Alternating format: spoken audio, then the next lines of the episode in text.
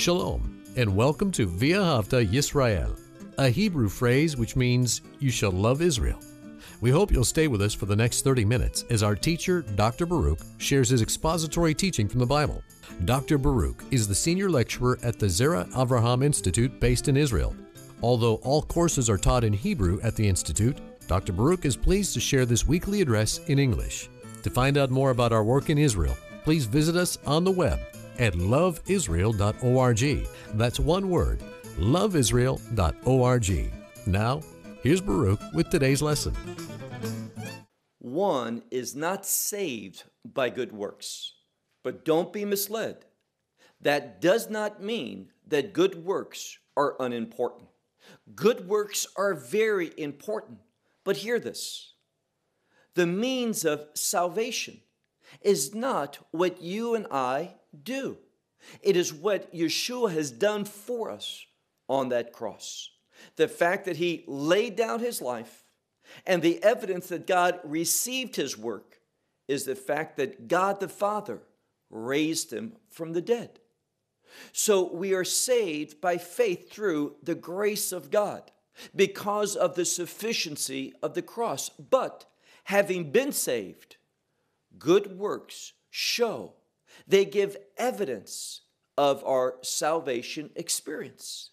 And this is one of the things that we're going to be taught by Yeshua in the parable that he's going to teach us in this lesson.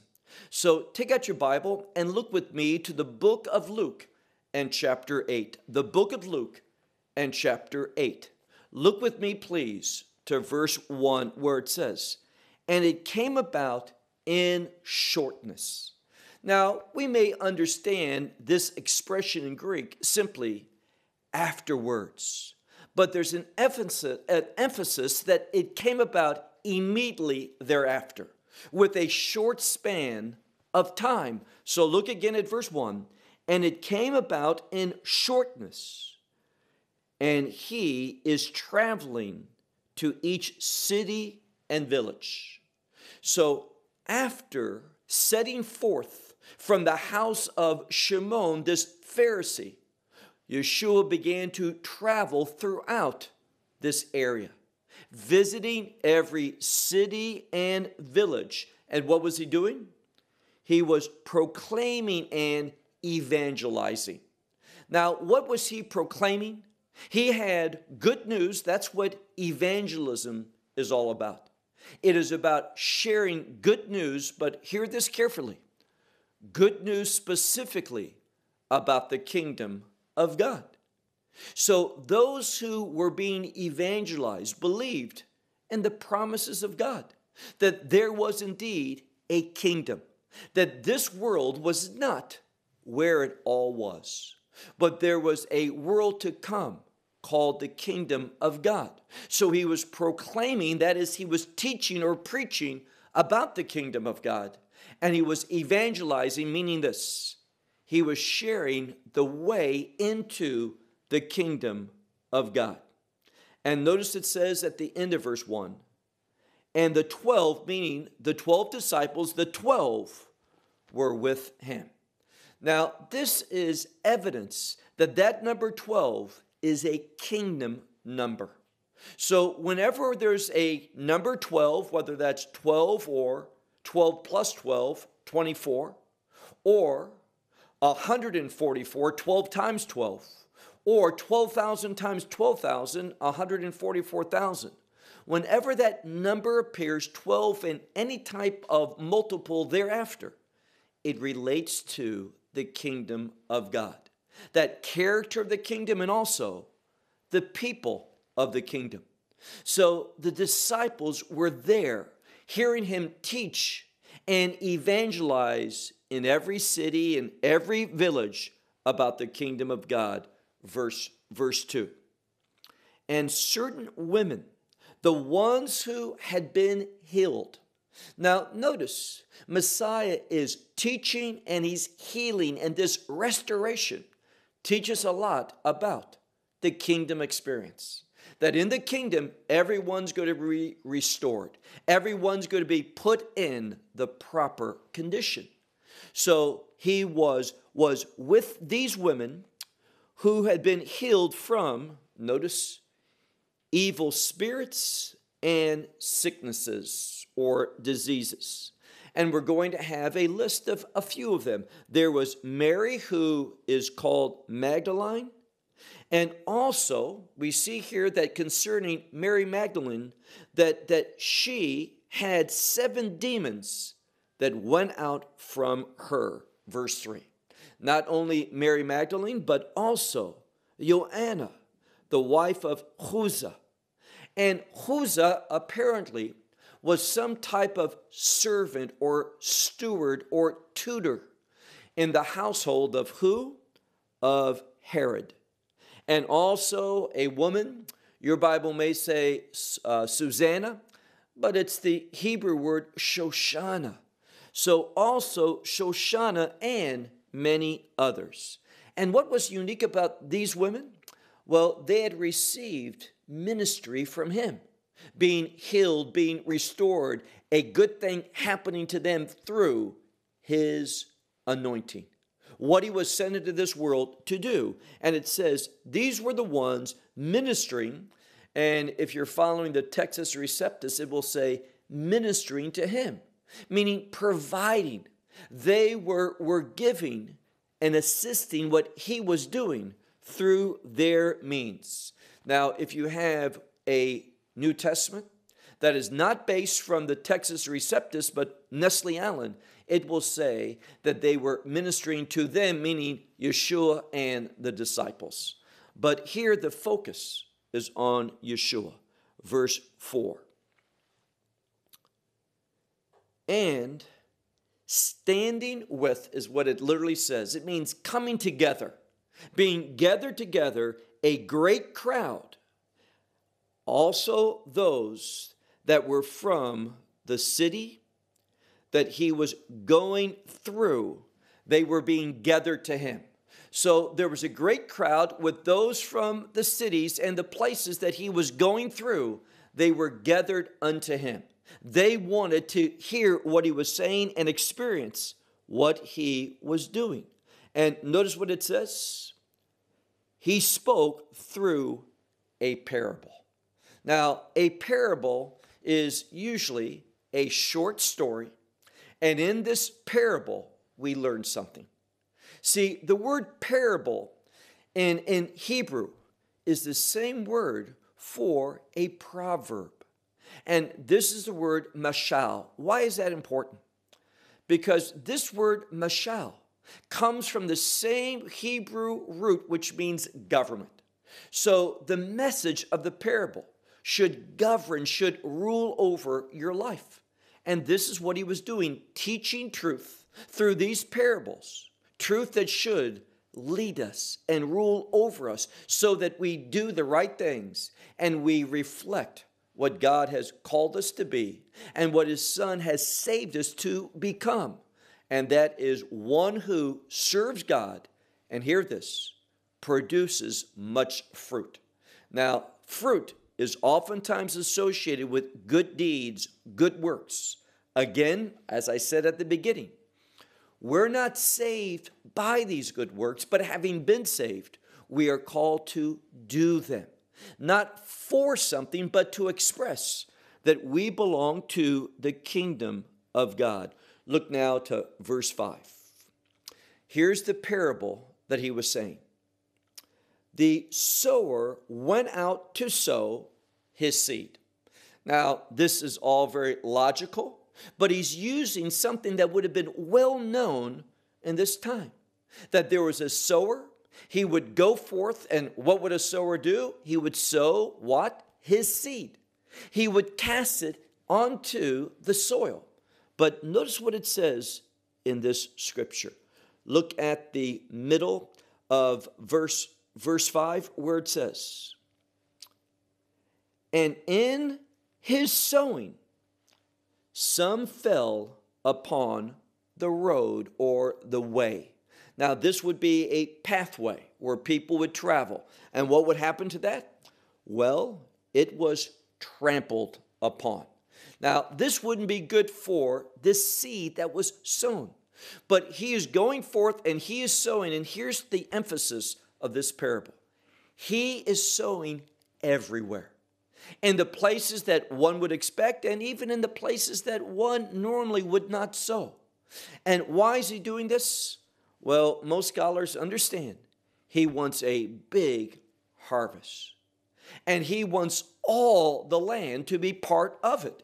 So this sower is very inclusive. He's sowing his seed in all places. And it says concerning these that fell upon the way or the road, they were trampled upon, and what else happened? The birds in the heaven devoured it, devoured this seed. Verse 6 And others fell upon the rock. Now, this would be upon a rocky soil. And because of that, there wasn't much depth of soil. Therefore, the seed would spring up. But what would happen? Because of, of its condition, it would wither on account that there was not having uh, moisture. There was no uh, water there. Therefore, it was dried out and died. Verse 7 And others fell in the midst of the thorns. And what happened? Well, we have a verb which means to spring up, meaning grow, it would grow together, this, this seed would grow together with the thorns. And what would happen? Well, in this condition, that soil, and the, because it was thorns there, it would be choked out. That seed would be choked out. Verse 8. And others, and here's what's being emphasized finally, this, this final place it was the good land, it says, and some fell upon the good land. And what is that word good related to? The will of God. So there was some seed, and it fell among those who were committed to, interested, interested in, and wanting to do the will of God. And this seed made that a possibility because it says it sprung up and what happened? And made fruit a hundredfold. Now, this is amazing. This shows that if you are good soil, there's going to be a mighty response, a great outcome. And again, this, this outcome is evidence that one is saved. When, when you are committed to the will of God, and you receive that seed, that seed of life that relates to the kingdom of God and being evangelized, hearing that good news, you are going to respond and there's going to be a noticeable outcome. And it's going to produce a hundredfold. Look at the end of verse 8. These things he is saying. And he calls in the midst of this, he calls and says this the one having an ear to hear, let him hear. Now, this is something that he speaks to the believers. We see this phrase also frequently in the book of Revelation to the seven churches. And each of them, he said, to those who have an ear to hear, let him hear. We're supposed to hear, and that word hear means just don't listen, but hear and respond. What you hear, put into action. That's what he's saying. Look now at verse 9. But his disciples asked him, saying, What is the meaning of this parable? So they heard it, but they did not understand the intent. Now, this says something about the disciples. And that is, if we're not kingdom minded, if we're not kingdom committed, that it's going to, to hinder our ability to discern the revelation of God. And one of the things we see about those 12 disciples is they struggle with capturing the same perspective of Messiah. Messiah is going up to Jerusalem, they don't want that. Messiah is going to lay down his life. They don't agree with that. They did not see things from his perspective. And when we don't see things from his perspective, it makes it hard to grasp, comprehend his revelation. But look at verse 10. But he said, speaking to these disciples, he said, To you it has been given to know the mystery of the kingdom of God. To who? His disciples. We're supposed to understand the truth and the character of the kingdom of God and what it means to serve the kingdom of God.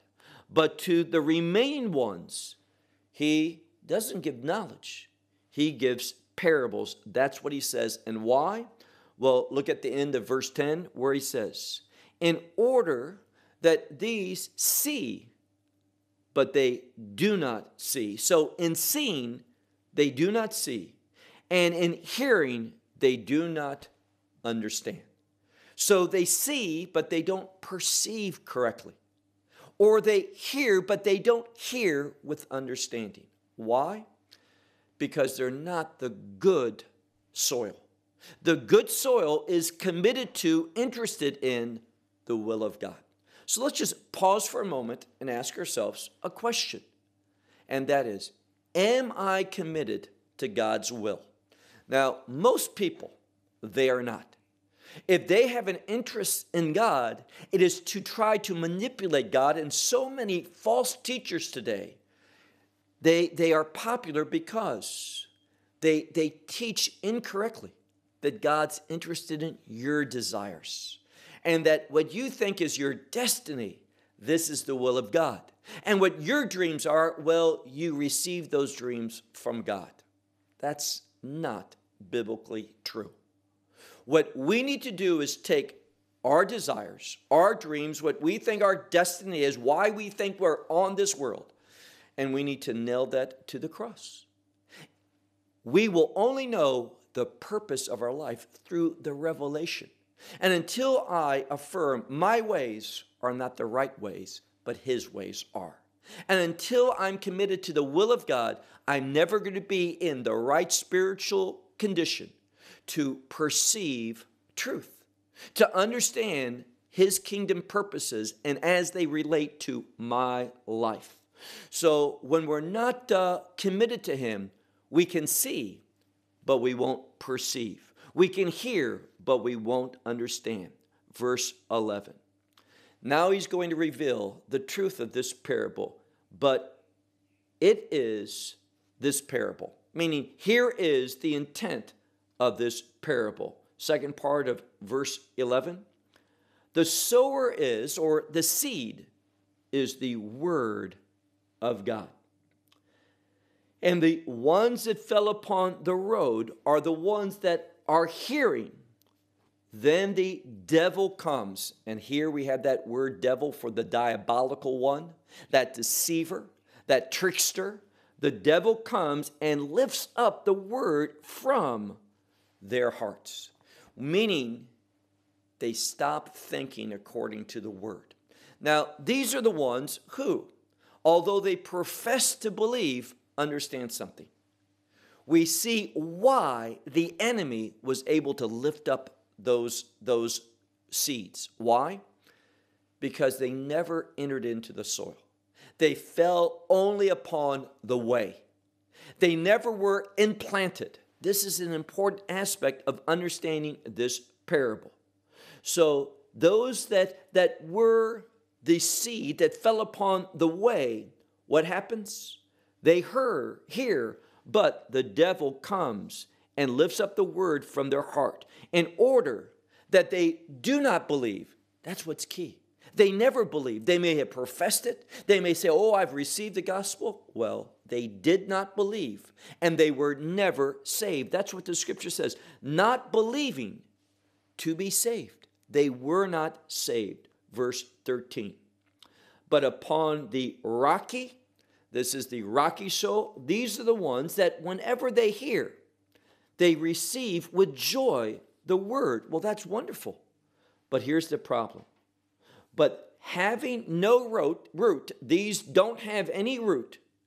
And therefore, what happens? These are the ones for a time that believe. They confess they believe, but notice what happens. For a season, they believe, that's what that we are, are told. But in times of trouble, what happens? Well, they depart. What does that mean? When they find out that in times of trouble, that there's going to be opposition, that receiving the truth means that you're going to be persecuted, they don't want anything to do with that. So once they start suffering for their faith, they, they move away from it. They were too never believers. Verse, verse 14. But the ones upon uh, the thorns fell. These are the ones hearing, but because of what? Because of the cares and the desire for riches. It simply says the riches and the pleasures of life. What happens? Well, very simply, they go forward seeking the pleasures of life, and the cares of life are what they are consumed by, and they are choked away. They don't produce any fruit. They never what? Look at the end of verse 14. They never mature. That's their problem. They never give evidence, they never mature. Now, if you uh, have something and is supposed to do this and it never does that, ever does it, is it really a, a acceptable, whatever it might be, uh, vessel or what? If it never worked, it never really was that. It is that working that gives evidence of what it is. So a tree, if it doesn't produce fruit, it's really not a tree. It may provide shade, but it is not a tree in the sense of a fruit producer. And that's what it means here when it says they never matured. Look at our last verse, verse 15. But upon the good land. Again, remember that word good always has to do with the will of God, the purposes of God the seed, when it falls to those who are committed to the will of God, the purposes of God, well, things are going to be very different. Notice with these others, there was never any fruit produced. There was never any manifestation that gave evidence that they were saved. Persecution came, they departed. The cares of this life caused them to turn away they were never legitimate believers. And we see here, look at our last verse, verse 15. But in the good land, this is where the seed fell. It says, These are the ones with a good heart and a good heart. Now, the word good, there's two different words in the Greek language for good. They both relate to the same thing. They are both used in connection to the will of God. So, why? And I realize most English Bibles will translate them differently. They are different words, but they have the same implication. They are synonyms. And what the scripture is saying is this this, this duplication of synonyms for the word good shows in an abundant way Whenever there's repetition, it's for the purpose of emphasis. And these individuals are fully committed to the will of God. Now, I asked you this earlier, I would ask again. Are you truly committed to the will of God? Are you submissive to the purposes of God? Now, how can you answer that? Well, the true answer is going to be found in whether you agree with God. What in regard to what? His standards. If you are someone that says, "Well, I know it says in the Bible this." But that's that's fine, but I'm going to talk about this same issue, but I'm going to ignore this. Oh, we, we can talk about it later, but but there's no sense doing it right now. Why? Because you know that you're in disagreement with the Word of God. And just because someone says, I'm a believer, I'm a follower of Messiah, and I don't believe these things, well, what does God say? If God's word reveals that this is his thoughts, a true believer must agree. And if we're interested in God's will, we will agree with him. So these individuals that say, "Oh, I'm a believer, but but abortion's okay," or "I'm a believer and same-sex marriage is okay," or "I'm a believer and you could go through all this this left-wing propaganda, which is another way of simply saying satanic propaganda. And if you agree with that, if you're being brought into that, you are not a believer.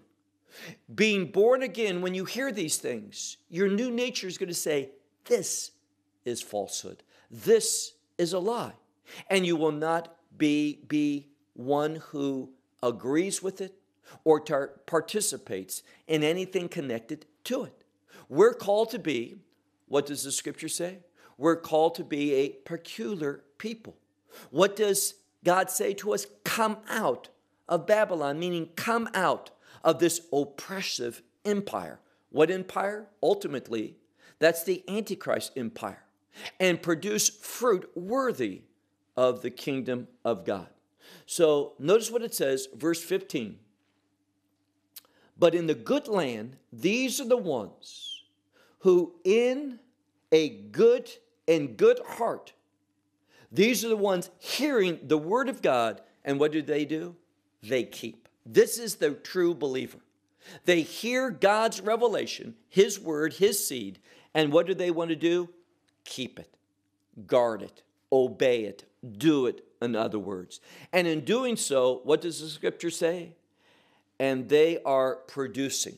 Very important grammatical construction. It means that from the moment they believed in the past, they started producing fruit. And they're producing fruit now, and they will continue to produce fruit in the future. The perfect tense is used to show a consistency and a commitment to producing the fruit of the kingdom of God. And they do so how?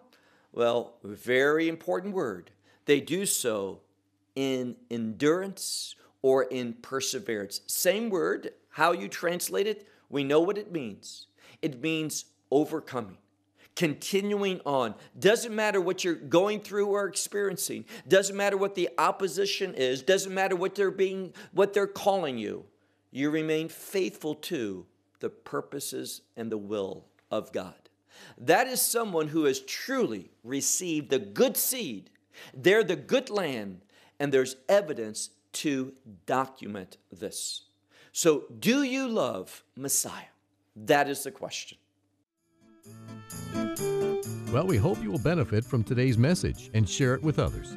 Please plan to join us each week at this time and on this channel for our broadcast of loveisrael.org. Again, to find out more about us, please visit our website, loveisrael.org. There you will find articles and numerous other lectures by Baruch. These teachings are in video form. May download them or watch them in streaming video. Until next week, may the Lord bless you in our Messiah Yeshua that is Jesus, as you walk with Him. Shalom from Israel.